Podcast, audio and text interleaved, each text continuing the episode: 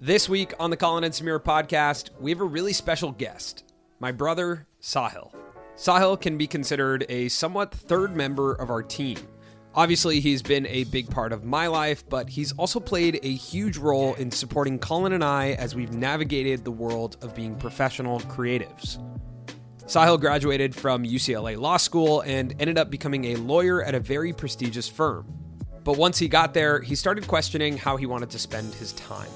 And these questions led him to finding some very powerful creativity inside of himself. On this episode, Sahil shares the unique stories about his path. He talks about the twists and turns he's taken to get to where he is today as a creative entrepreneur. And I don't want to share too much because I think it'll be really interesting for you to hear for the first time on the podcast. This episode also gives some great insight into my upbringing and will give you more context on my family life and who I was as a kid. It takes us a bit to get warmed up on this episode, but stick around. Once we get going, it turns into one of my favorite conversations we've ever had on the show. All right, I couldn't be more excited to bring you episode 31 of the Colin and Samir podcast with my brother, Sahil Chaudry. All right, episode 31 of the Colin and Samir podcast. And today we're joined by a special guest, my brother. What's happening? Hey guys, thanks so much for having me. This is his first podcast. This is my first podcast. Do I have to keep lifting the mic up when I talk? you talk? can actually just hold the mic to your mouth. if Oh, you okay. want. Yeah, the whole time. Because you might right. respond to something that I- sure. yeah, I might respond. I guess I might have to talk. Yes. All right, I remember my first podcast. Right. You know, we'll Well- get we'll get through it today. Guys, go gently. go gently. we will. We are very happy to have you on today. Thank you. I'm happy to be here. I'm actually. This is like so exciting. I've been listening to you guys' podcast, um, and it's exhilarating to be on here. It is. You listen to a lot of podcasts, right? I We're- listen- We're, not a part of your regular rotation, and that's fine. I've accepted that. But I think that I think that after being on it, hopefully you'll you'll hop on the the Colin and Samir podcast Sure. wagon. I try not to guilt my family into not listening or not watching, so it's okay. But we wanted to have Sahil on because not only has he been a crucial part of our journey for the past six years, you know, obviously crucial part of my life, but crucial part of our journey as filmmakers for the past six years, um, but also has a very fascinating story himself as a creator and as someone who, um, you know, started out with a certain traje- trajectory and then was able to just, you know, turn it into something creative. And, and today he's sitting here um, wearing a like very printed, colorful shirt. It's actually a shirt that um, he makes. As I've mentioned before, my family is in the clothing business. If you guys have seen some of our episodes of the breakdown, I'm wearing like a crazy floral printed shirt. Those are the shirts that my brother makes, and the company is called Ragaman. It's the men's collection for the women's line, which is called Raga. And all of this is a part of like a grander story of even Colin and Samir. Um, because when Colin first moved out here, he worked in the family business, uh, working on clothing. Yeah, I remember that was actually something that was attractive to me that I wanted to do. When I was talking with Samir, I knew that your family was involved in fashion. And I reached out and said, I, I want to be involved in lacrosse, but I also would like to be involved in fashion. And I'm very proud to have designed the, the logo for Raga. I was gonna say, yeah, you made the logo. for the women's line. Yeah. Um, and just really excited to have you on today because, you know, Samir and I often say, oh, it's just us alone a lot of the time. But that's not always true. You are one of the third members that really has been uh, interwoven throughout our journey. So, Thank you for saying that. I I just have so much fun coming in here every day because you guys are here.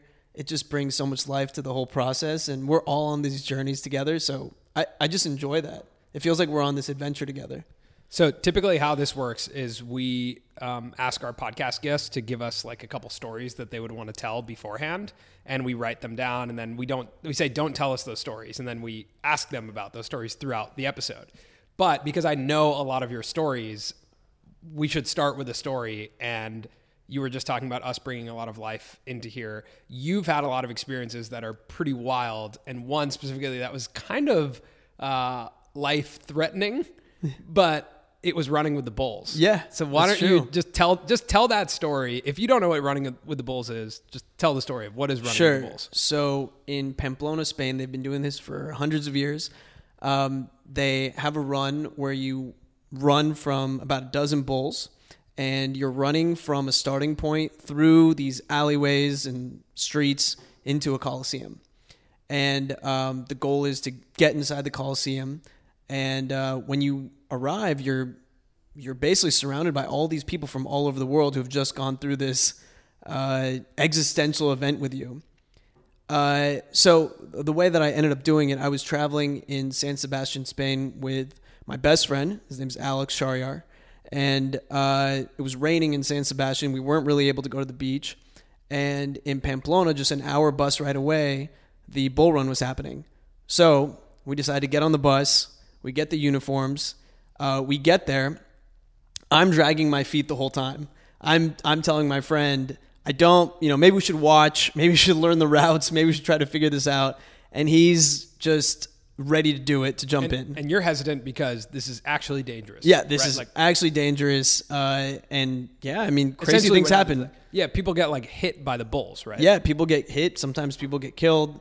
It's this crazy event. And look, there's, I, I myself have some mixed feelings about it just because, I mean, per, like, I'm vegetarian, for example. Like, I care about animals and animal rights, but I, and, and the reason I mention that is because it's, you know, you're running from all these bulls and, uh, but there is another element. I'll just be honest. There is this other element to it where I'm standing with my best friend wearing this uniform, participating in this tradition. And there is this acceptance of death that you ex- that I experienced, and I can't say I've fully accepted death, but in that moment, you're deciding, am I going to do this life-threatening thing or not? And these rockets are fired in the air, and people are saying prayers to Saint Fermin, uh, who's the patron saint in the in Pamplona. And I'm looking at my best friend, and we just decide that we're going to do this together. And I have to say that you know our our bond changed after that day because in order to say I'm going to do this, there is a part of you that accepts something bad might happen, but we're going to do this anyway. And you know, obviously, you're sitting here. You guys made it. Yeah. What, what was the feeling when you like made it to the end? And while you were running, was there a point where you were like actually scared? I was terrified. The yeah, entire time. Yeah, basically the entire time. I think it's the it's one of those moments where I experienced what my eighth grade biology teacher talked about when he talked about fight or flight. Like I, afterwards, I was like, "That's flight, for sure." So um, yeah, I mean, I was definitely terrified. And the moment you feel most terrified is when you when you get close to the bulls and you you're you realize that this is real and it feels very surreal. It feels like you're in a nightmare almost. And um, but the only option is really to get to the end at that point. I would I would love to know are you staying with your friend Alex or was it just like, you know, save yourself, I'm gone? Oh, we we started off saying that we were going to be running close to each other, but then as soon as we started running, uh, I mean, we it so much is happening so quickly that you're on your own very quickly. But we did meet each other in the Coliseum at the end, and then afterwards, everyone just drinks sangria in the streets, and there are there's yeah. concerts, and you meet people from. I still uh, am in touch with some of the people that I met there from South Africa. You meet people from all over the world, and it's a wild experience to to do that together. Yeah, so I wanted to start with that story because, like, I feel like that story helps contextualize some of the experiences that you've had, Yeah. um, and some of the things that you've been through, and and uh, just like that is that to me. When you came home, I was like, I feel like I'm I'm like a pretty risky guy, and I like like to do like when Colin and I went skydiving, I was like pretty excited about skydiving, where Yeah. you know, and Colin was kind of freaked out. But that's something that I'm like, I don't know, man. That that feels like crazy. Yeah, um, it, it was wild. I don't think I'd do it again, but it it all it did have an impact on my life and my uh, relationship with death. In general, would you consider yourself a risk taker? And, and of the two brothers, was there one growing up? Because you guys are of a similar age. Was there one that was like, oh, well, he's he's more of a risk taker? I think in different ways. When growing up, Samir was much. I, this is my my take. Growing up, my perception was that uh, Samir was more of a risk taker, especially in the social sense. He used to throw these parties. He would take a ton of risks. Yep, took a lot of risks. Yeah, yeah, and but I mean, I mean, there was risk involved in those course, parties. yeah, of course there was. There's a ton of risk involved Yeah. in those parties. yeah. Um, but I, I, for example, for me, I did like to take risks, but I think they were in a different lane and, and in a different way. But I, growing up, I would say I was almost a disciplinarian. Like I, I had taken on this sort of responsibility that no one asked me to take on and that I wish I didn't take on, but of of trying to be the one who was on Samir about his grades, Yeah. about not partying too much. And I remember graduating. I, I, I think we were in on, on a family vacation at one point, and I apologized. I don't know if you remember this. Yeah. I think we were traveling. Uh, I know we were on a vac- family vacation, and I was just looked at him, and I, I remember I said like, "I'm sorry for all that because I wish I was the kind of brother you could just have fun with and hang out with, and Mm. um, but." That was that just maybe there's a reason that I ended Yeah, up I mean- being that way. Also, there's there's a lot of context to the fact that Sahil and I grew up um, as I don't know I don't remember what we called it first generation or second generation whatever we are like Yeah. we we're kids of, of immigrants like our parents did not grow up in, in the United States so like our parents learned about American culture through us and so Sahil being the oldest one like probably was a lot less like I watched American Pie as a kid and I was like okay that's what I want to do. Like I want to Yeah. party. I want to like like this is what I'm interested in. And I did terribly in school. Like I, I- and it was so confusing I think for my parents for like an Indian family where you have one son who's the student body president and gets really good grades and then another son who's like growing out his hair wearing all black in a band likes to party and does not great in school Uh, so growing up, I, I would say Samir's. What I remember was Samir looked up to rock stars, and I looked up to politicians. I, I, I remember like Yeah. John F. Kennedy to this day still is one of my personal heroes. And I used to read biographies about George Washington and Abraham Lincoln growing up, and so my fantasies of who I was, I think, were really different. I, I still see you some ways as a politician, but now your career is so different. At what point growing up did you shift from idolizing politicians? And although you still may idolize politicians, but now you're Now I do it with a printed shirt. yeah, now you're sitting here in a printed shirt, you know. Yeah. I used to wear, I think I wore, when I, so you mentioned student body president, starting when I was in second grade, maybe first grade, I was elected class representative. And that's not that interesting. And it's only interesting because I did that every single year uh, through my senior year of college, with the exception of one year in seventh grade. Um, but outside of that, and I was student body president of my high school, I was student body president of my college, and I really loved uh, public service. I really loved problem solving, which serves me today. I also think, though, um, that I really like the external validation too. That every year I got this sense that you know people like me, people trust me, and um, and it made me feel like a somebody which I had to, which is why when I um, I wanted to take some time, I actually didn't jump into politics. After you know, I went to law school, and originally I was thinking that after a few years of getting some work experience, I would maybe run for state assembly or some other type of office. But I really got the sense that I needed to get to know myself better. It's really interesting using the words I thought it would make me a somebody. Yeah, Just even that idea and to see how you differed in that. That for you it was Yeah. by being elected the you know class president or getting good grades, sort of I guess traditional routes of acknowledgement that you've succeeded. Yeah. And then through Samir it was much more I guess through social accolades. Right? I think that's really interesting where you guys sort of differed in that way. But both potentially like you said a product of being the children of immigrants. Yeah, and we're, we're also sons of, of an entrepreneur who like is uh, super charismatic and like very uh, he's he's very good at at attracting people around him, and I think we grew up seeing that and like both Yeah. wanted that, but in different in different ways. Um, but yeah, I mean, it was it was definitely kind of confusing growing up and like figuring out like what was the right path. I definitely went down like a very art path. Like I wanted to be in music. I played music all the time. I wanted to like I eventually got into film.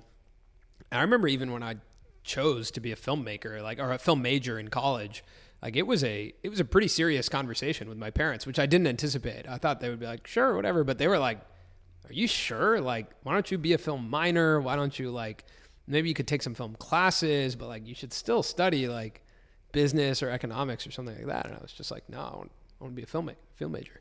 How much? How much of your differences rubbed off on each other? Like, how much did the fact that Sahil was more of a disciplinarian, was more interested in structure, affect you? Yeah, I mean, I probably going through high school, like, because we went to the same high school. And to be honest, I don't think I would have gotten into this high school if he wasn't there. For sure not. My application was a joke. I didn't even spell my elementary school's name properly on my application. Like, I was like, just whatever about everything. Um, so, like, I kind of was always like, okay, that's like Samir Sahil's brother. He's like expected to kind of, you know, follow maybe a similar trajectory. and uh, I didn't, but I think it rubbed off on me probably when we got older and we like we're close in age. We're 3 years apart. So probably when like once we went to he went to college and maybe I was a freshman in college and he was a senior in college, then we were like closer in age and we actually started to become like friends and I, close. I Yeah. agree. We I don't think we I think we had a very hard time connecting Yeah. in high school because we were on such different paths and respected such different things. But I do think that, for example, I remember coming home and Samir would be playing with his band, or he would be uh, wanting to film something, and I would get involved in stuff like that. Like Yeah. sometimes we would we would uh, we would I would just I would ask him to teach me some like drum beats. Yeah, yeah. Or well, we, we used to make videos together a lot. Yeah. Yeah, that was something we did a lot. That was something we used to connect on from Yeah, that's true. We both always loved performing. Yeah. Actually, like we were this is uh wild, but like we were like a performance group growing That's up. true. We were the Chaudry brothers. the. Chaudry brothers. We perform. Yeah, No, it was kind of like go- that. yeah, but we we, yeah to- we performed for Miss Universe one time, and We used to go around and perform. Yeah. Like for real. Like we had a we had Dancing. A, we had a dance choreographer yeah, that's true. we worked with on a regular basis. yeah, To to work on our act. yeah, and I was serious. Do you have questions, About Colin? What? I was serious about it, and Samir. Hold on. At the reason it fell apart was because oh, eventually Samir was not that serious about it, Oh my gosh. and I wasn't ready to Hold go solo. Okay. What age is this? Well, I think it's hard to remember exactly, but our first dance was a karate dance. Okay. where we so it had to be I had to been at least eight, I think. yeah. So I, I think Samir was probably around five. Samir broke up the band. He's too he hot. broke he's up too the band. hot-headed. Yeah, yeah, definitely. Are- Are there vid- is there video? There must be video. There must be video. There's there's still images from newspapers that we have at our house. That's true. And that we that my dad got framed at headlines. I mean, we used to wow audiences. Like, I'm just no, gonna- no, no. But there was one critical. There was there was one very critical review of our performance, There which I think was. is what ended our Yeah. career. Because there was a somebody wrote in a newspaper article, it looks like these two brothers just like threw something together, Yeah. and and at the last minute, and, And we had been working for weeks. no, no, that one I think we did just throw something What- together. what we got public- cocky. What publication is reviewing you? And Well- who is the asshole? I'm pretty sure one time it was the L.A. Times, maybe. No, but no, no, no, no. everything else no, was no, everything no. else was Indian No newspapers. way! It was all Indian. no, it, was it was all, all Indian. local, Yeah, local- South Asian American publications. It was never the L- look. I think you and I both have been on the LA Times, but it wasn't for that. okay. All right. For the purposes of this podcast, it's the LA Times. Yeah, the it. New York Times. I think yeah, it was The the, Ti- Why don't we BBC. just call it the Times? It was just the Times. Right. It was the trades. But, but yeah, I mean, we we were performing together from a really young age. But I didn't like Sahil was an actor and had. An I did. a- I and- love to act. Yeah, and he had an agent, and Yeah. I was also an actor, but I didn't want to do it anymore. Like I hated anything that required work and consistency and like anything that required my time. I didn't want to do, and so he was an actor. Yeah, and, like, so- we used to go to auditions. I used to sit outside of auditions with him, like.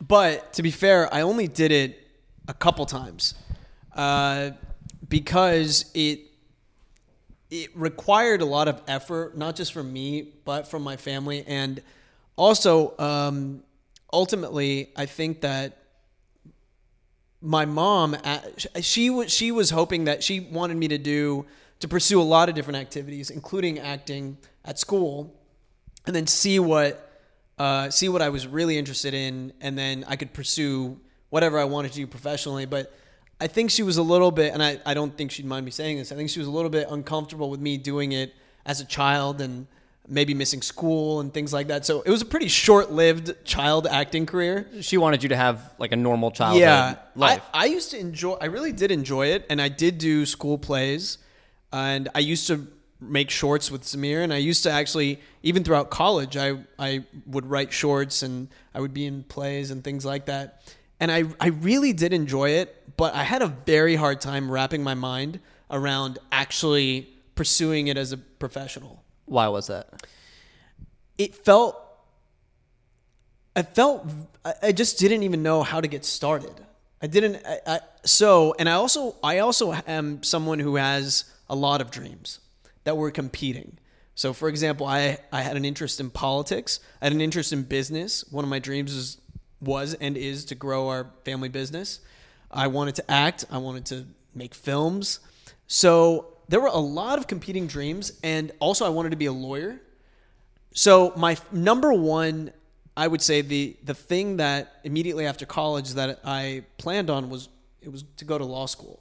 So I so you know jumping into I, I always it was kind of floating around in my mind that I was interested in acting, but it wasn't until I graduated law school, worked as a merger and acquisition lawyer for two years, and then jumped into our business that I felt comfortable with the idea of actually giving it a shot.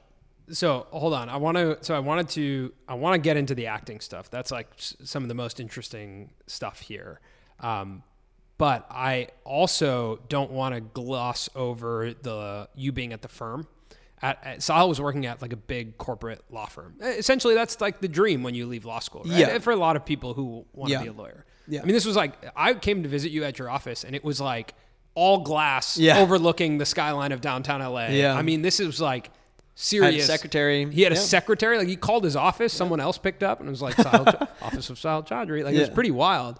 But um, during that time, that was when you became the most creative I've ever seen you become. Yeah. Why did what happened and, and take a, walk us through that? So, um, well, first of all, before I went to law school, I did a program called Indicorps.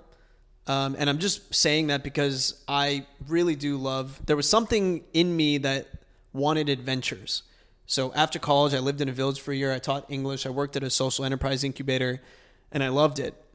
Then I went to law school, and um, and I really took mostly transactional courses to learn about business. I, I kind of knew that that was going to be more my, my route more than litigation, which is where you go to court.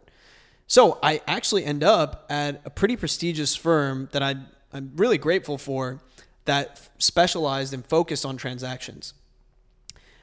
And I liked being there. I felt like I was there and I, I wanted to learn as much as I could, but I never really felt like that was my end game. I, I, I want I did I did dip my toe in, in the water of the idea that maybe I could be a partner at the at this law firm, but I, I would say that that leads us to why what I started doing. I started writing poetry and I never was interested in poetry. I never was really reading poetry, but I had a lot of existential questions because I had achieved what on paper looks like success. But I felt like there was so much more I wanted to experience. And I'm sure there's someone else who, when they hit that point, they feel I'm successful and, and that's their path. But for me, I was spending my time reading contracts and working on documents, um, and I and I felt like I was pretty good at this job, but I, there were so many things that I wanted to do, and I, I started to question, okay, and, and that's where this this question of mortality comes in. I, I the thing that kept hitting me was how much time do I have in my life? Life is so short, and I'm spending it during my day doing something that I don't, I'm not really that interested in, um, but I'm making on paper really great money. And I started to think like, is this it, or what? What is success? And um, and not only what is success, then it started leading me to think, what what do I care about and what am I going to do with this time that I've been given?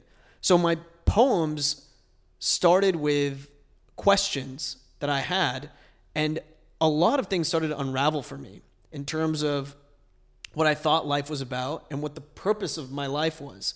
I had seen life as this ladder where I would climb and climb and climb. And I was at the point where I'm supposed to get this big reward. And there are fireworks that go off, and everyone says, Oh, you made it. You're here. Welcome to the club, right? But that didn't happen. It's just you're just doing something, and then it goes on. You're just doing that thing that you've decided to do. So I my poetry was really the way that I went in and did some internal surgery to understand myself a little bit better and to start to discard the frames that had been given to me about what life should be and instead I just started to try to play with the idea of what life is and what do I want to do with my life. Yeah, that, that that's a really good description of of like how much I always say that conflict is what leads me to, at least me personally, my best creative output. Like when I think back to writing songs as a kid, they were all about heartbreak. Yeah. And sometimes I have this like stress that I'm like, am I not having enough conflict to be Yeah. artistic and Right. be creative? Like sometimes I have that thought, but like you, you clearly were going through a lot of internal conflict. But the crazy thing to me and watching you at that time was that it came out in poetry, Yeah. which you had never done before. Yeah. And these poems would just flow. Yeah, Right? Like that. sometimes they would I would just be able to write them in a minute. Sometimes it would take a couple months and I would write them on my iPhone. Yeah, on, on your the iPhone notepad. notes. Yeah, I remember that. And I would just sometimes I'd be in the gym or I'd be walking somewhere and I'd have a question. A question would strike me. The first one that I wrote, my first question was, what if life and death is how we cope with eternity? Internally, I just wanted to turn all these ideas upside down that I had been taught. So, for example, the idea that in, in most major religions, we're here, but we're trying to get to a better place. And I wanted to play with the idea what if we are in a better place? What if the conflict and the drama and the challenges and the struggles, what if that's why we're here? Because an eternity without that is boring. Hmm. So I, I wanted to turn all these ideas on their head so I could start to pursue a truth that made more sense to me. So prior to this, did you always believe that you were creative? I think so because I was always acting. Yeah. But I don't think I considered myself an artist. Hmm. Uh, yeah. So now, though, you're seeing sort of resurgence of creativity and you're making these poems. What was your relationship with sharing that creativity at the time? What did that look like? Because you're a performer, you're used to acting. But I know for me, I draw a lot, I write a lot. But when I actually have to share it, I get a little bit anxious. I'm not so sure if I want to put it out. How did that happen? What, what did it look like for you? Well, he's laughing because he knows like I was eager to put it out. Yeah. I was like I I loved the opportunity. I mean, we would have family parties and uh and I would just stand up and You know start how you know how start normally giving when a someone's poem, like, hey, a poem. hey, Colin, why don't you sing a song? And you're like, come on, no, I don't want. Come on, I'm like, no, come on. And they have to really convince you. They'd be like, Sal, why don't you recite a poem? And you'd be like, all right, and then you just start Yeah. like interrupt them and just like stand up and start. I- so I was laughing because like he is naturally a performer. Like he was always like the MC. Yeah. He was the MC at one of our best friends' weddings, like in front of thousands of people. that runs in your family Like runs in your family that at any moment you're gonna have to get up and perform. And I, I only say this because I have come to Chaudry family birthday parties and on always immediate speech. arrival asked to give a speech. Right, And there's right. no there's no like, oh no, I'm good. It's like, yep, now here I am. Yep. It's time to entertain. Yeah, that's right. I, for some reason, we all have different qualities. For some reason, I love to do public speaking and I love to perform. Yeah. Still. So like, uh, but one thing that's really interesting about Sahil is like, you know, when I think about creating something, especially like how much you and I have been through in the past six years of like digital creation, I'll start to think about how I'm gonna like share it and package it and brand it and like see how it can like show up online. But Sahil's super grassroots. Like he's like old school traditional. He's like, yeah, I wrote some poems. I'm going to say them to you, like out loud. And I think that there is something so amazing about that. Like Colin had an art show for his birthday where just showed his art. Like it's not like he posted it on Instagram or like created a website for it. So like there's such a beauty to that of just like I made something and I'm just going to share it with you in person here. You know, I'll, I'll tell you. I was gonna say one of the other reasons that I wrote those poems was because I wanted to have certain conversations with people that are very difficult to have. So I I find it really incredible that we're all walking around in this mystery life where you pour water on a little bead that looks like this and it turns into food. That's straight out of a fiction novel. And we all walk around like everything's normal. Like a ball of fire heats us up during the day, and we're flying around a rock, and everyone's just like, gotta go to work today. It's like, what are you talking about? Like, that, that's one of the other reasons these poems came up, is because I would start to talk like this and sound like a crazy person. and, um, and then these poems gave me the chance to play with people because I could ask questions that would leading questions that would get people to a point where I would say, "Yeah, what do you think?" And there isn't an answer, and that's what makes it fun. yeah. Because I I used here's a major pivotal point for me is that I used to like I was saying I used to be the disciplinarian. I know I know the right answer already. And um, then I got to a point where I remember I was studying. This is um, so I did start writing the poems at the law firm, but it did start right before that when I was studying for the California bar exam. And I remember it just snapped one day. I felt like this cord got cut, um, and I looked around. I, I remember these were my words out loud was where am I? And what is this? And why is everyone pretending that this is normal? And then it took me, uh, I felt a lot of anxiety for a while. I felt a lot of anxiety about where we are and why we're here. And is there something that comes after this life or is there not? And what's God? And, um, and so, but the poems helped me work through it. And I would say ultimately helped me work through to a point of acceptance that I may not know the answer, but there's certain things that I feel. And that feeling, I think, points me to a truth that makes me calm about it. Right. Yeah. So we were just talking about how you like to perform. Do you remember a poem? Can you recite one? Totally. All right. For sure. Um, what if life and death is how we cope with eternity, existing and existing and existing in perpetuity? Since value comes from scarcity, don't moments derive meaning from rarity? Isn't it time that gives us our meaning? Doesn't the limit give us feeling? So maybe we climb into a body to forget that we're forever, to experience the emotions that come from no second chance ever, like the first time you and your first love kissed. Isn't the memory sweet because it's missed?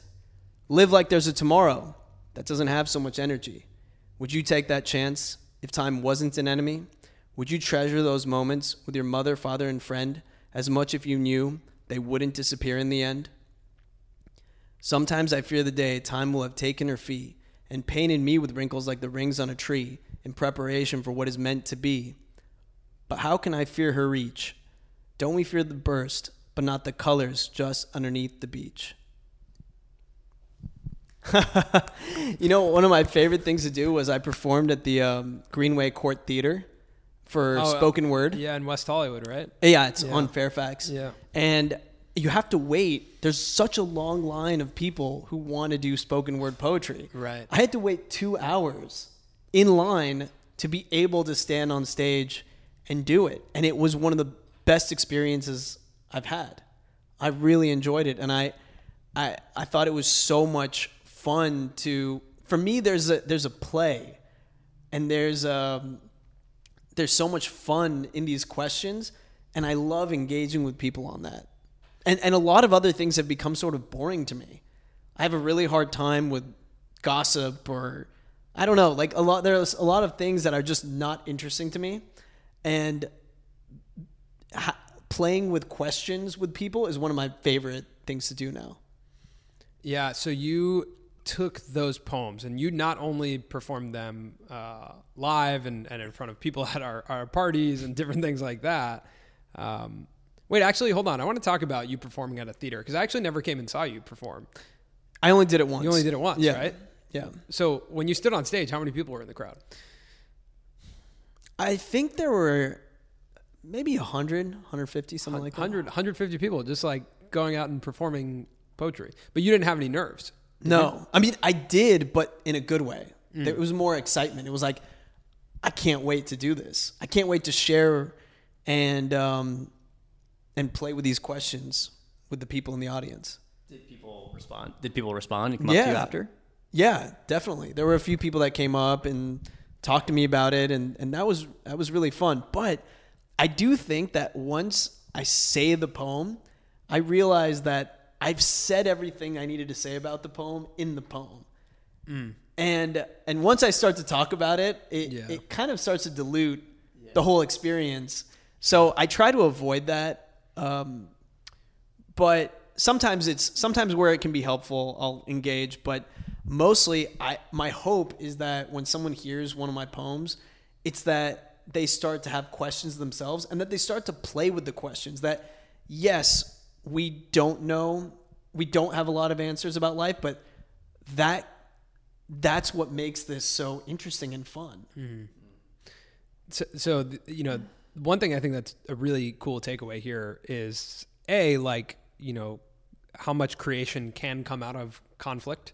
Like if you feel stuck or anything like that, like putting a pen to paper might help, whether it's writing or just trying to express yourself, drawing in some interesting way. Like something might come up that you're you don't even expect. Um, but additionally, if you have a creation, we live in a world of so much connectivity of like social media and and YouTube and Instagram and like followers and and all that kind of stuff. But sometimes like when you create something, there's a ton of other ways to share it.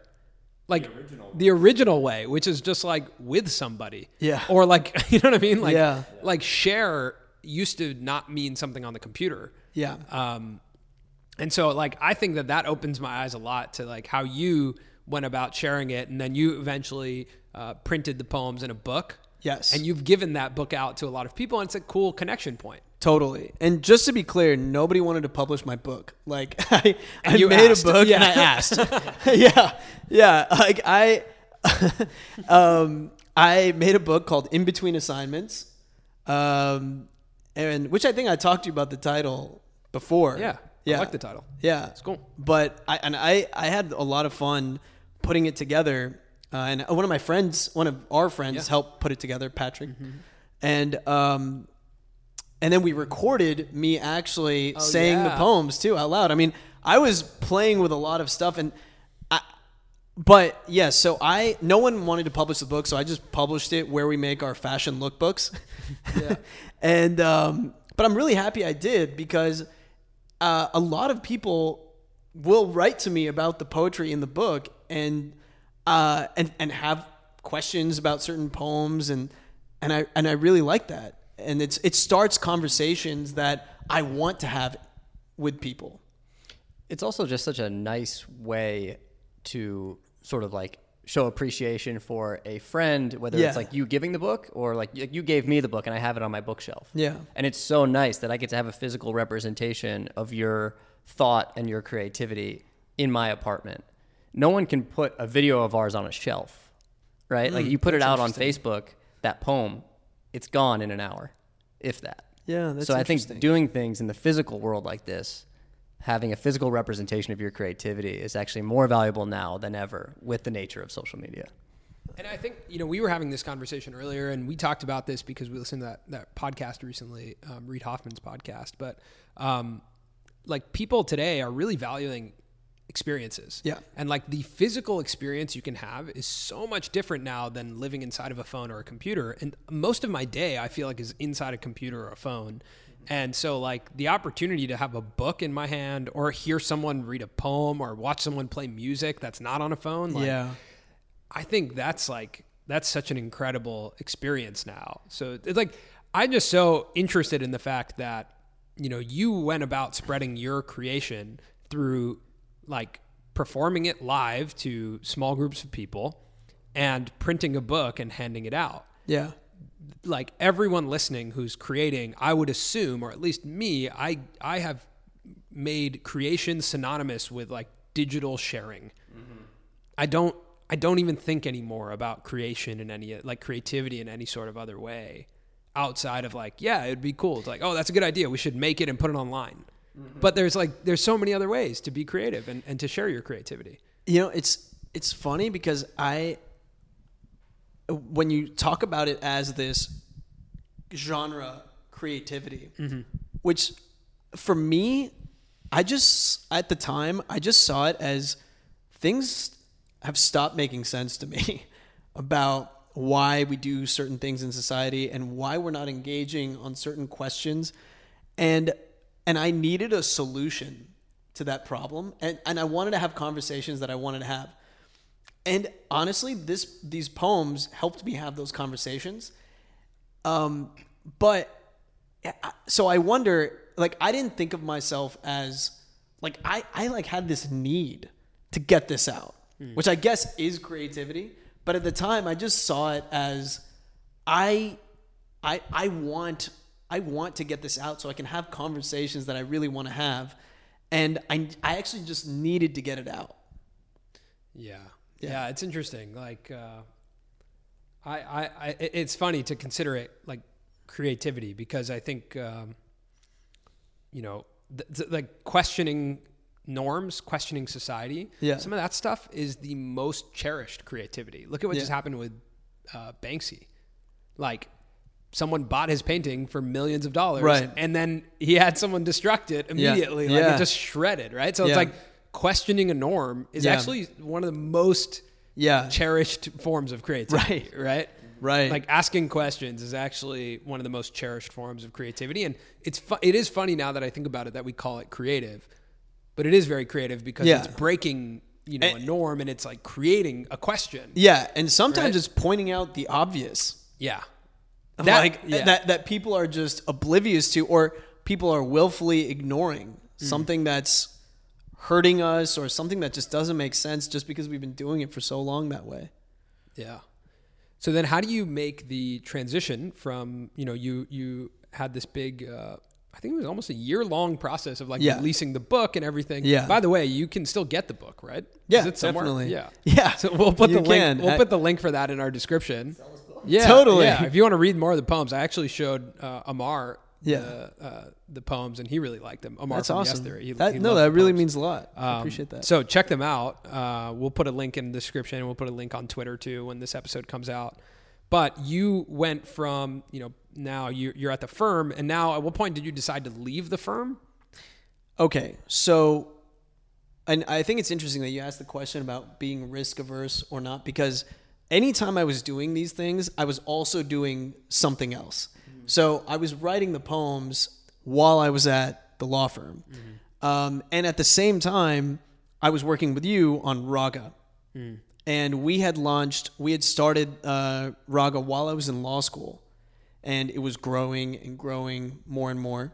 And um, we were increasing our distribution, and I was deciding what my next step was because I knew that it was time for me to leave the law firm.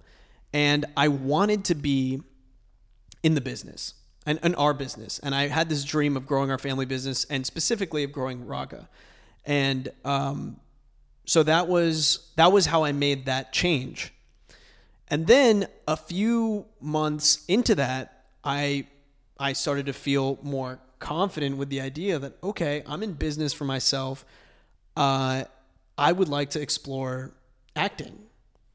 That was that was sort of the that's the trajectory of how that happened because I'd always wanted to do it, but I I didn't really have the confidence to do it in terms of thinking about how do I do how do I make this happen. But I was very inspired by a lot of independent films and and I just really I liked films that question society and that question norms and dealt with the messiness of being a person and this desire had always been dormant within me and I just I thought okay well this is awesome now you know as long as I handle what I need to do in in my business maybe I can give this a real shot take acting classes and that was my first step was I signed up for acting classes at Leslie Kahn and Um, and that really was the jumping off point because then you learn about how to get yourself an agent and a manager, which I eventually did. Um, and then you start going on auditions. Yeah. You, you were also in some pretty big uh, ads. You were in Yeah. Huge ad. I remember that day in, in the studio when you landed that huge ad, or actually when that ad came out. Right. That was the day that was colossal. Which is when I found out about it too.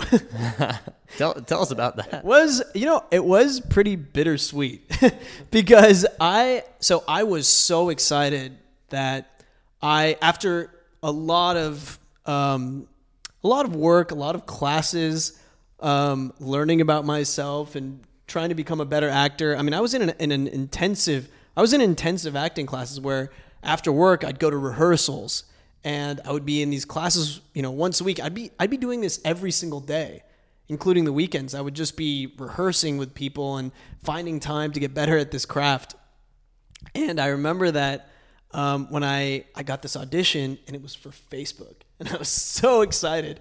Uh, and so I submitted for it, um, and then I was selected. And um, and so I go to to shoot this commercial, and I'm you know I'm super excited. This is a huge comedy. This is a huge ad, uh, or so it seems. You know, to me. it's, it's massive. So, um, but part of this, and this is, uh, you know, the, the, what they asked me to do was basically they wanted to showcase their augmented reality. Uh, s- what'd you call it? A story feature or yeah. Um, so they asked me to sort of like walk around, and then at one point they asked me to kind of dance a little bit, and they asked me to, you know, Are you in front of like a green screen? not a green screen. I'm Okay. in front of someone's iPhone, uh, in and and I'm behind like a brick wall in the arts district. Okay. Okay. So I think, all right, that was cool. That was fun. I met some great people. Um, I got paid to act, which is great. I mean, not exactly the kinds of, uh, you know, Oscar-winning uh, type of content that I that I'm aspiring to be involved in, or Yeah. you know, independent, hard-hitting indie films. But you got paid, and the potential viewership could be- right could be could be huge. exactly and and also just getting experience you know in front of a camera and um, i okay this is a great stepping stone and then when it comes out it's like whoa okay that's great but i'm dancing with a sloth on an augmented reality sloth on my head. So, when Facebook launched Stories, for anyone around the world who opened up the Facebook app, the first thing that happened during that time, no matter what, was a video would start playing with Sahil dancing against this brick wall with a CGI'd sloth right sitting on top of your head. That's the first Right. thing that the entire world Right. saw when they opened up the Facebook app. How, how many people? do it's we got to be over a billion right At least it's, it's however many people use Facebook. i think i was the most Because it was it was over two months that it was still running. Right. I, I think I was the most famous, not famous person in the world for a while. By the way, you want to know something kind of interesting? It just clicked with me that two of these platforms who have launched stories have used our faces, the Chaudry Isn't that brothers. wild? That is so crazy. Like What's so that today, this morning, YouTube launched rolled out YouTube stories, and the photo that they used is a photo of me. And they let us know that they were going to use it. They asked permission and everything. But like that's kind of crazy to think about that. Yeah. Facebook launched stories with you, and YouTube launched stories with us. Like, Chaudry brothers are back at yeah, it. we're back at it, man. Should have been in our geese. Somebody, why doesn't somebody call the Times? See, yeah, exactly. the Times. There's some South Asian publication that should be notified. I mean, if Twitter's going to launch like vertical Yeah. stories, I absolutely. they know exactly they where know to who to call. yeah, that. So I, now, like I said, it was. I also got apparently uh, like a lot of people just hated that that I popped up. Like they didn't know it was me, but that Right, just right. that every single time you press this camera, I would pop up. So it was it was really bittersweet. This, uh, and it's far cry from like Amores Perros, these like Mexican indie films that I wanted to be a part of. Um, so, and that was really, but that was a real, that was a turning point for me because up until that point, I, when I would go to auditions, I was ready to do anything. I was like, well, this is part of the game and I've got to climb the ladder and that's okay. I'll, I'll, you know, be involved in, in any kind of ad. And after that, I felt like I don't want to be involved in just any kind of ad. Yeah. Um, and the whole reason that I wanted to act was to tell meaningful stories and to um, also, as a personal adventure, you know, inhabit these new characters and learn about these different dimensions of myself. So that was, uh, you know, that was really interesting because I also thought, wow, Facebook, like, bam, that's it. Fireworks are going to go off. And no fireworks go off. I just keep living my life. and I'm just dancing on my own phone now. Yeah. Um, and and I did a few other things. You know, I was uh, I played a doctor in a South Asian dating ad, Indian which was dating pretty ad, fun. yeah. Actually, I, I, I, I that was really nice. That And- was big in the Indian community. yeah, that Yeah. ended up um, Yeah. on uh, Dr. Patel. TV as well. Yeah, which is a South Asian television Have you ever network. seen this ad? Yeah. Okay, you've seen the ad. Yeah. Um, and then I, I did um, one thing I really loved. I was in a um, uh, a student film at Chapman, uh, which was about this character who has an existential crisis, and I really had a good time um, with that one.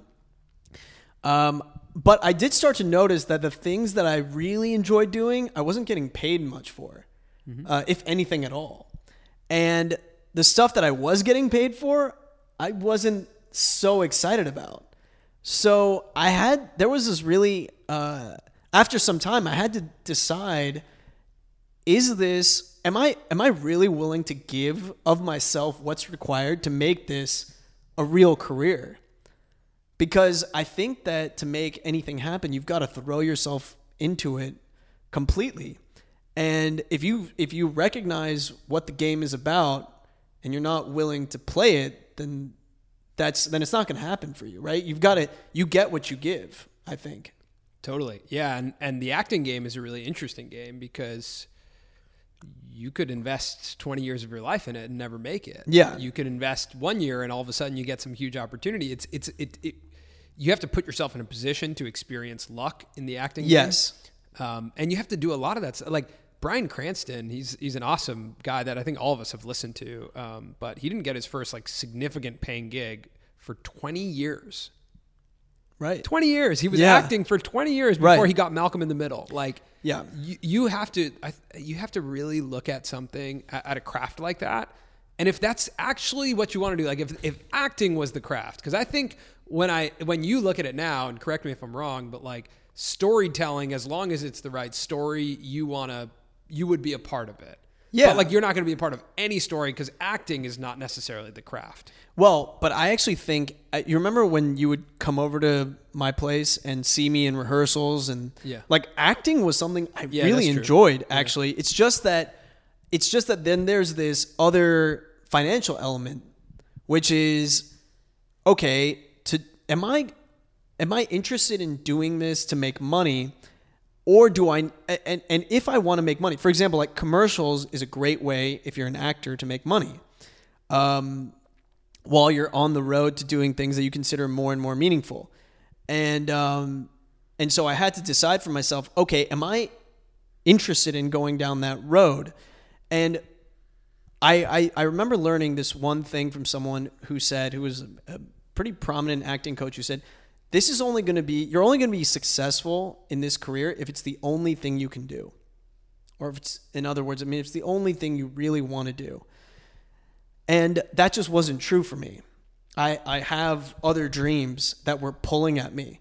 And so I, it was really, I could imagine that if this was the only thing I wanted to do, then I would have done the commercials and I would have done everything that comes my way. I would have, I mean, it is not, I, I really, I want to make it clear that I admire seriously, even more than I ever could before, anyone who goes down the road of becoming a professional actor. Because you have to be very honest. I think you have to be very honest with yourself that this is what you want to do for the activity itself. And luck will strike or luck might not strike, but this is who you are, and you're willing to go through the challenges that come with being a true artist. And for me, I think I lean towards uh, being a businessman. And that was a, a realization that I experienced through that whole process because I wasn't willing to do what it takes to really make it as a professional actor. I was, though, so then you start to, you really have to ask yourself, like, what am I willing to do what am I willing to give uh, to something else to really make it? And is that is is that um, is that enough to make it? Because the, here's another thing that I, I started to feel is that there never are fireworks. Whether I was uh, the an successful M and A lawyer, whether I landed some great commercial or um, something along those lines as an actor, or whether I now today, for example, make some uh, big sale in my business, there's never really that those fireworks. So if you don't enjoy the day to day, if you don't enjoy the problems that that come with whatever you're doing, because I think whatever career you select, you're selecting a host of problems. So whatever career, uh, whatever you're picking, if you don't enjoy the problems for their own sake, I don't think that's really the best, most fulfilling path for a person. Because that's all there is. There isn't really. I mean, I, I'm sure for some people maybe they experience these like huge spikes and big fireworks moments, but I'll just speak for myself. I don't feel I feel even when I won elections, even when I once I actually get to that point, there isn't this trophy moment. It's it just feels like okay, now I get to keep doing the work that I have signed up to do. So unless you are interested in doing and continuing to do that work and you're willing to deal with all the costs involved in that, I don't think that that's the path. Yeah, and I, I totally agree. And we had a conversation yesterday where you told me you said something like, um, "What you love to do and what you do for money don't have to be the same thing." Yeah. And I think that's a really interesting thought because in in the world today that we live in, I think we we're so exposed to young people like chasing their dreams and becoming very successful financially by doing what they love to do. But um, it doesn't necessarily have to be like that. You can, you know, do a job and then be clock out at five o'clock and then go and do the thing you love Yeah. afterwards. Yeah, right. totally. That's also a path. Totally. Um, you can be artistic, um, and that doesn't have to be connected to to money. I think that also can be like easier on your mental health in terms of stress. I mean, I remember when I was uh, working at the hotel when I first got out of college, was working 40 hours a week and then picking up a camera and filming exactly what I wanted after Right. work because there was no pressure on it other than what I wanted to make. I was Yeah. choosing to spend that time. Finances were not a part of that decision. Yeah. Um, so that's a huge part of the factor and can be a huge relief. I think even now, you know, Samir and I have been making a business out of making videos. Yes. But what we love to do is make videos. Yeah. And when you have to make it your business, you have to make very different decisions on what types of videos you're going to make. Yes. I actually think that when you end up when you when you start to identify number 1, it's really important though I think to go through the process of failing at a lot of things because that's how you get to know yourself better. And that's how you get to know what the world will reward you for. I, like you said, I have those qualities of a politician, right? I, I would say that I'm, and, and I do though, but I have these creative elements that are, that are a part of me that I want to express. And so I, I, I would say I'm, I'm, society rewards me for being a great organizer of ideas and um, I guess I'm saying self-proclaiming myself a great organizer, but like I would say you are. but I, uh, or at least like society is rewarding me for for organizing a business, organizing the delivery, creation of a product, and uh, and and a creative product, and I think um, so. Society uh, that that's and what I'm saying is like you have to fail a lot to know what society will pay you for also. And and if you really believe and you feel in your heart that you want to be an artist full time 100%, I would say that then in your life, like that's your destiny and you have to pursue it. And but it but at the same time, if it's not, if you're not willing to bear the cost that comes with that, um, then then maybe there's another path that's better suited for you. And I'll say for myself, for example, like I would love if if I have the opportunity to express myself in those ways, like poetry and acting, like I'm gonna take those opportunities for sure. But what I have found, why I'm doing what I'm doing now, I'm in a business. Number one, and and I I want to be clear, like I didn't, you know, come from scratch. I did not build the business that I'm in. I, I, we had a family business, and I uh, and I joined it, and I want to lead it. But the things that keep me moving, I mean, ultimately now, if I'm if I'm not good at this job, then it doesn't get to continue because it, I can't rest on anybody else's laurels. Like the past doesn't pay your future bills. So I have to be good at this myself and learn how to be good at it myself and adapt. But I would say there are a lot of different motivations right now for me. I love the environment I work in. I love walking in here every day and being in a position to create something. I love the people that I'm working with. I love that there's this family element to what we're doing. I love to travel. I work a lot overseas. I go to India. Um, I love the shoots that we get to do. You know, we shoot lookbooks, we shoot films. There's storytelling involved. So there were a lot of things, and and frankly speaking, it's it doesn't always go well. I mean, every month we um, are we have sales targets. Sometimes we meet them, sometimes we don't. Sometimes things look scary, sometimes things look amazing. But I I am in a in a position right now where I feel like the journey is worth it. Up or down, I'm I'm in it, and I'm uh, and I'm enjoying the process, and I'm not expecting any fireworks at the end of this tunnel, and that's the greatest feeling is that I can do this, and financially and creatively, I feel uh, good about pursuing this path. I think one really important takeaway for people from your journey is that you are who you are today because of the diverse set of things you got involved in, whether it was as a student, as a you know a politician, uh, a poet, an actor, whatever it is, you went 100% in, at least for a period of time. Yes, and that's that's true. super important. I think Yeah. if you are going to do something, go 100% for some period of time because that's when you're going to understand what your, you know, what the potential is there and how much you actually enjoy it and you're going to put yourself in a position to acquire some sort of skill Yeah. like you said, you know, you are a good organizer, you're a great Yeah. public speaker, and all of those things help you today Yeah. with your business. So that's one important takeaway, I think. It's just 100% in and Yeah. you will get something out of it.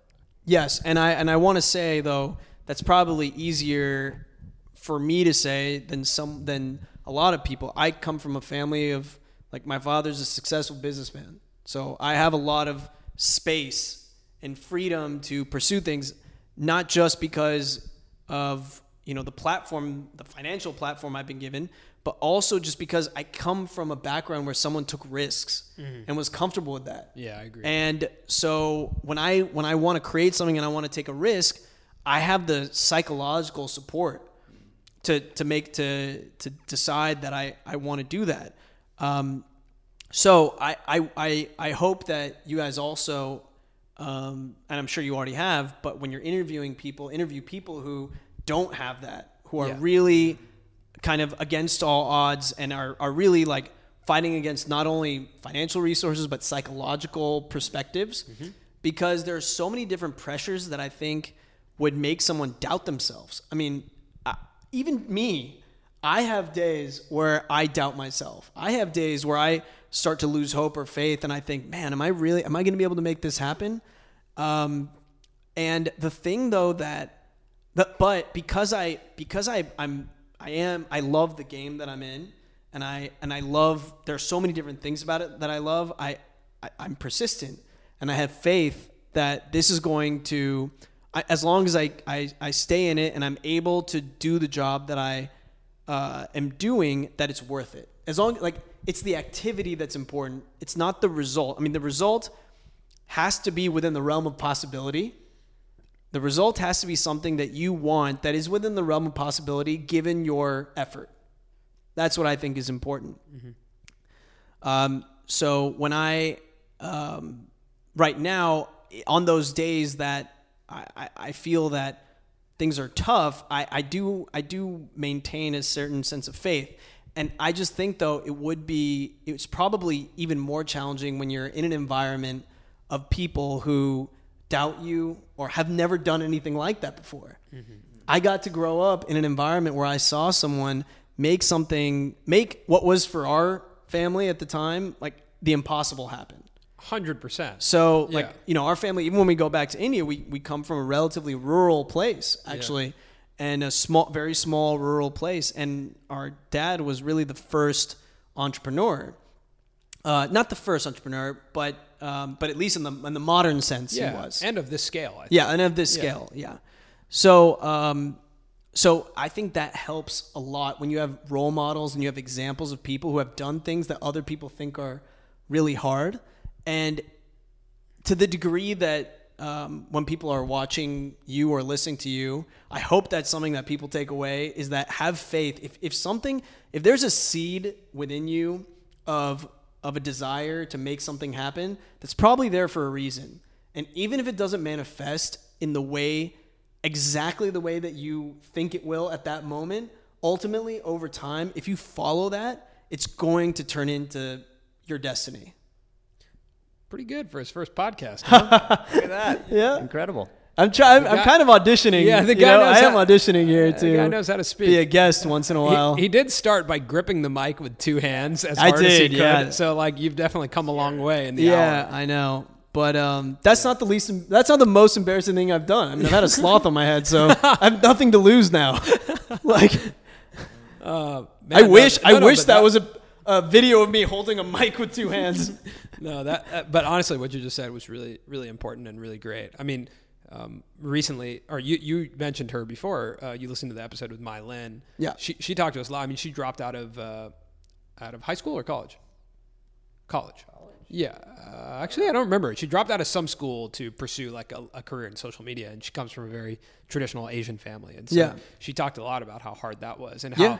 She hadn't said it out loud for two years yeah, that she dropped out. yeah, I believe that. Yeah, she didn't say it out loud. And she finally said it out loud at a family function, and it Yeah. was like a liberating experience for her. Like, Yeah. I thought that was a really interesting thing. That like when you come from an environment where it's Yeah. like so where you're the only one doing it, because you and I do have that Yeah. amazing thing that like we say some crazy idea at the dinner table, and Yeah. dad's like, "Yes, Yeah, right, exactly. you should do that." And Right, you're like, right. "Okay, great." you Yeah, know? yeah, Like, we don't true. we don't have any resistance of like that idea is too crazy. Right. I've never brought an idea to the table where Right. like our family is like Right. No. And it does come though with which is something I do like also, and now I'm more grateful for is is it does come with a dose of being realistic. Yeah. It's like okay, you want to make this really big thing happen. Well, how are you going to do it, and how are you going to get paid to do it? Yeah, and yeah. do you need to get paid to Yeah, do yeah, it for sure. Or how are you going to get paid in Yeah. some other way?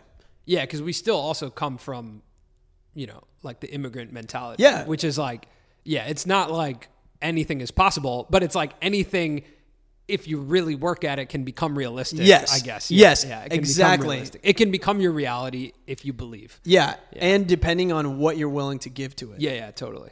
Yeah. But at least I guess the thing that we have is the space to say, I I want to make this ha- I like I want mm-hmm. I'm I, I I want to make this thing happen and then we have people in our life who say, "Okay." Mm-hmm.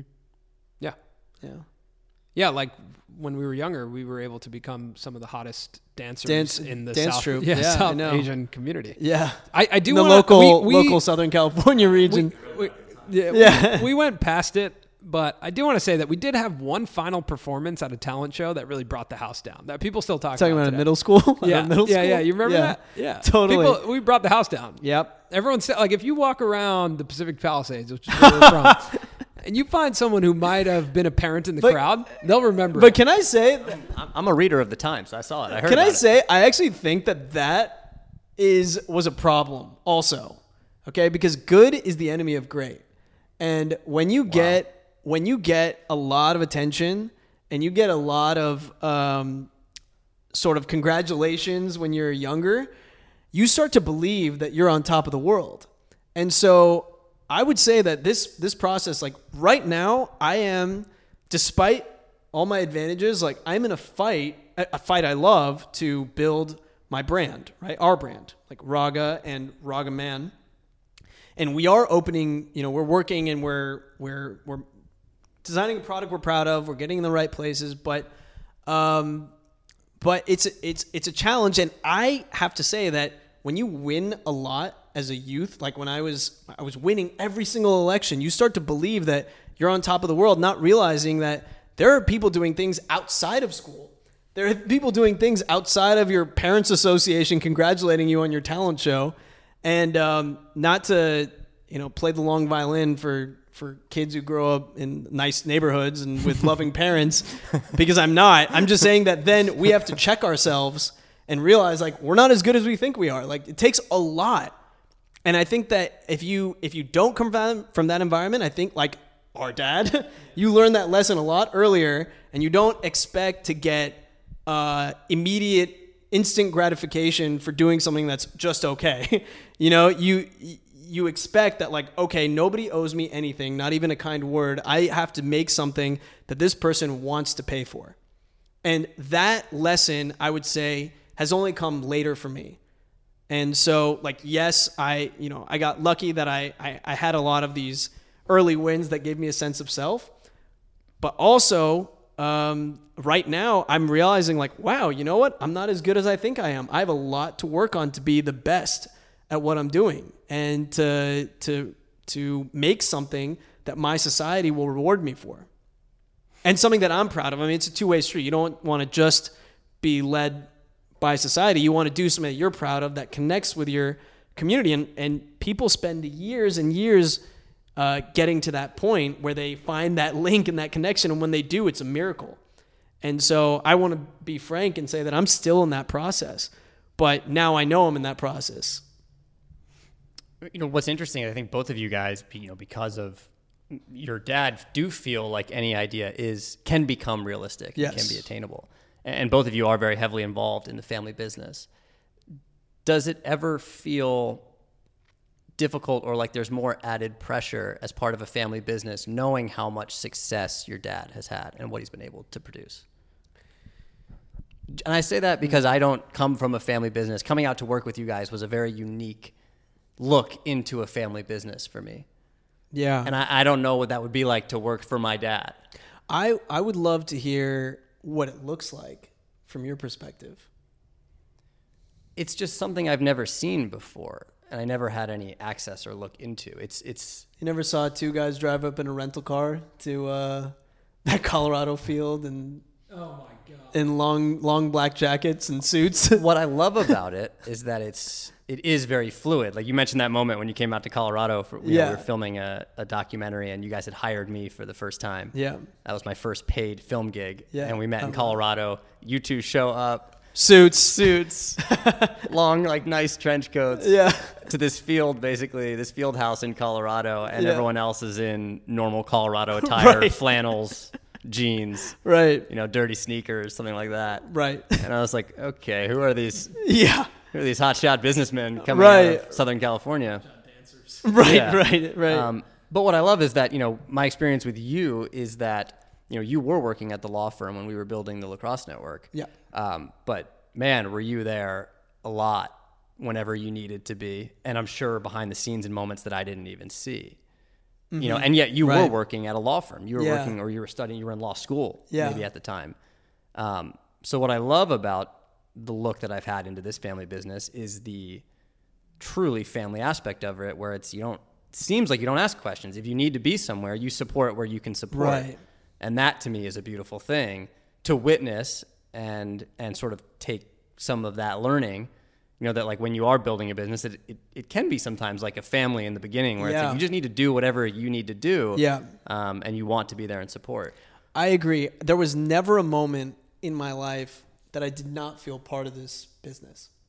And I think that comes from our background because because we come from originally a more rural place in India where it's very family oriented, um, and our dad comes from that background. For me, it was never even a question. Like, no matter what I'm doing, I always have a responsibility to this, to the business, and I was always excited by it. But it never even occurred to me the question of like, am I in it or am I not in it? of course From when I was a kid, I was just thought I'm in it, and whatever we're doing, we're doing together.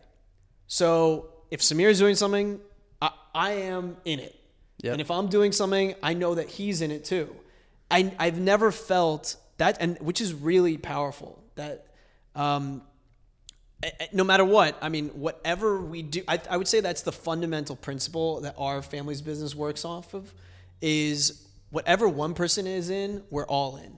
So when he needed contracts with Lacrosse Network or anything, you know, or, or I need some consulting on the media that we're doing for Raga, we're always in each other's game. It's it's it's all of us going at the same game. But do you think some of your drive to be successful comes from seeing your dad? Yes, I think uh, there is because from since the day that we were uh, since we were kids, there was always it was not also it was also not a question of how hard do you have to work. I mean, we were working sample sales when we were kids. We were we were coming here over the summers. I would go to India, and I, I my dad would have me in the meeting room with suppliers with ex Indian factory owners who were in their fifties or sixties. But I was sixteen. He would have me sit and just listen to what was happening. So it was always this expectation that whatever you're going to do, you are going to give it 100% and you have the tools to make it happen. And um and there was never a it was there was never a question of let's let's like you can do this thing and just be okay. Like it, we're always growing and striving and pushing to be at the next level. And I would say that like that's that's a common theme in our home. Like if you if you sit with us at dinner, we're always talking about what we're working on, what kind of projects we want to work on, and that's that's the running conversation. That's the glue for us. You know, my dad used to say, he still probably says it, but every night when he sat at the dinner table, he used to say, "It's not easy to make a buck in this town." Right. and it was just so apparent how hard he worked. Like Yeah. we would just witness it. Like he, when we would go to sleep, he was working. When we would wake up, he was working. If he flew back from China and he had some crazy, you know, time difference, he landed and he was working. Like he didn't stop. And he used to always say that it's not easy to make a buck in this town. But I used to think when I was younger, I was like, kind of looks like it's not that, Right, right, it doesn't right. look that hard. And Right. now that Yeah. like Colin and I are sitting here like Right. trying to we've been trying our hand at our own business for the past Yeah. couple years. It is really fucking hard It's to make a buck yeah. in this town, man. Yeah, like, it's very hard. It's really hard to make to to to make like proper money. Yeah. You know, and like you And real- consistent. Yeah, consistently. You Yeah. really have to do something It's- spectacular. Yeah, it's some it's one thing to just have a few hits, but it's another thing to have enough hits to sustain a business and to be on 100% of the time to make that happen. Also, I just want to add and make sure not to leave your mom out of the equation. We're mentioning your Totally. dad a lot, but Yeah. I know your mom also was, you know, you know, doing a lot to raise both of you and taking part in the family business the Yeah. same way that both of you. Well, my mom was really one of the early people in the business. So my dad at one point had a warehouse, a manager, and my mom Yeah. in the office. And she he credits his ability to reach higher and dream bigger to her. Um, and so I, I think that she ended up becoming the backbone of the whole operation, and and she was the backbone for us too. I mean, we we were very much supported uh, by her in in a different way because she's she's a life coach.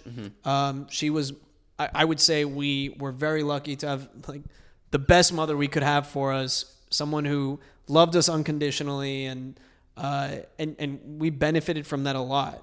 You know, Yeah.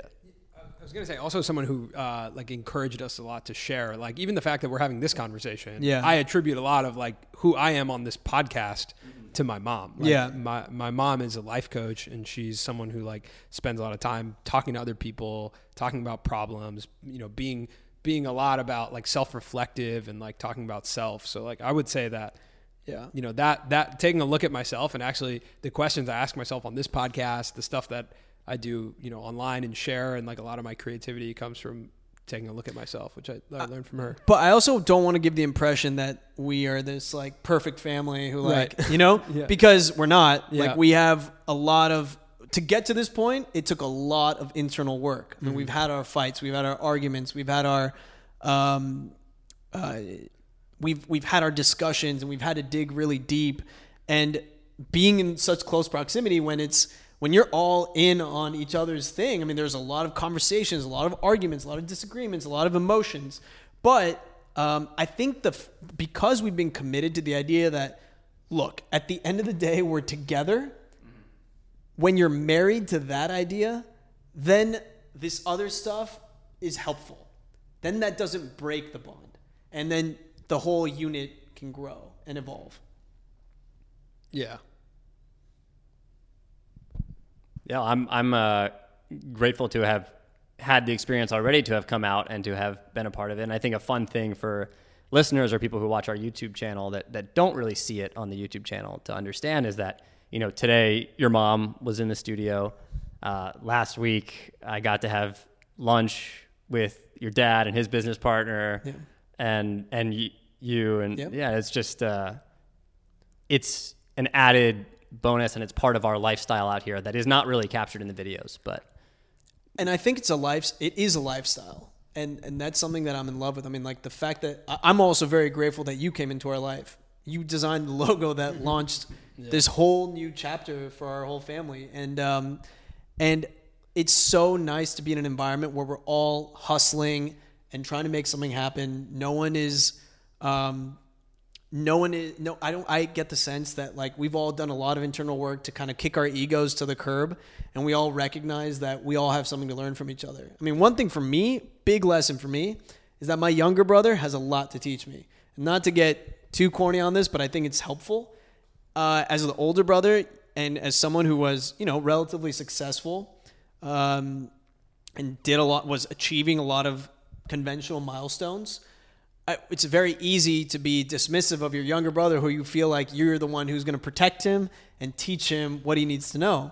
And along this journey, and one of the biggest benefits of this is just realizing there's a lot that I have to learn uh, from Samir, and that that's that's part of my journey. Part of my journey was like kicking my ego out and listening because some of the greatest things that have happened in my life so far are not the result of me. That's that's a really nice place to end. We should end right there. That was really good. Um, so I wanted to say, if you want to check out our clothing lines, which I don't talk about much on our on our stuff, but you see me wearing the clothes sometimes. Um, the women's line is called Raga on Instagram. It's at Shop Raga. The men's line is called Ragaman. You can look that up. That's R A G A. Um, if you're interested in Sahil's poetry, the book is called In Between Assignments. We'll we'll put it in the description for this podcast, and we'll put it um, on Twitter as well when we when we release the episode. But yeah, otherwise, thanks for joining. Thank you for having me. That's it this week for the Colin and Samir podcast. Hope you enjoyed that episode as much as we enjoyed recording it. You can check out Sahil's book at sahilchaudry.com. And if you don't know how to spell that, the link for it is in the description of this podcast. You can also check out his clothing line called Ragaman by just searching it online. Ragaman, R A G A M A N. And if you're looking for women's clothing, you can just search Raga, R A G A. Colin and I are heading into BuzzFeed this week to develop our show, The Breakdown, and to learn a little bit more about how to produce vertical content. We're extremely excited to get feedback on our idea and just spend the week learning. Lastly, I just wanted to express my gratitude for all of you. We've been overwhelmed by all the outreach we receive from email to Twitter to YouTube comments. We really appreciate your support, and it's just unbelievable to be building a community of like minded individuals. And honestly, we just couldn't be more grateful. Thanks again for listening, and we'll be back here next week for another episode of the Colin and Samir podcast.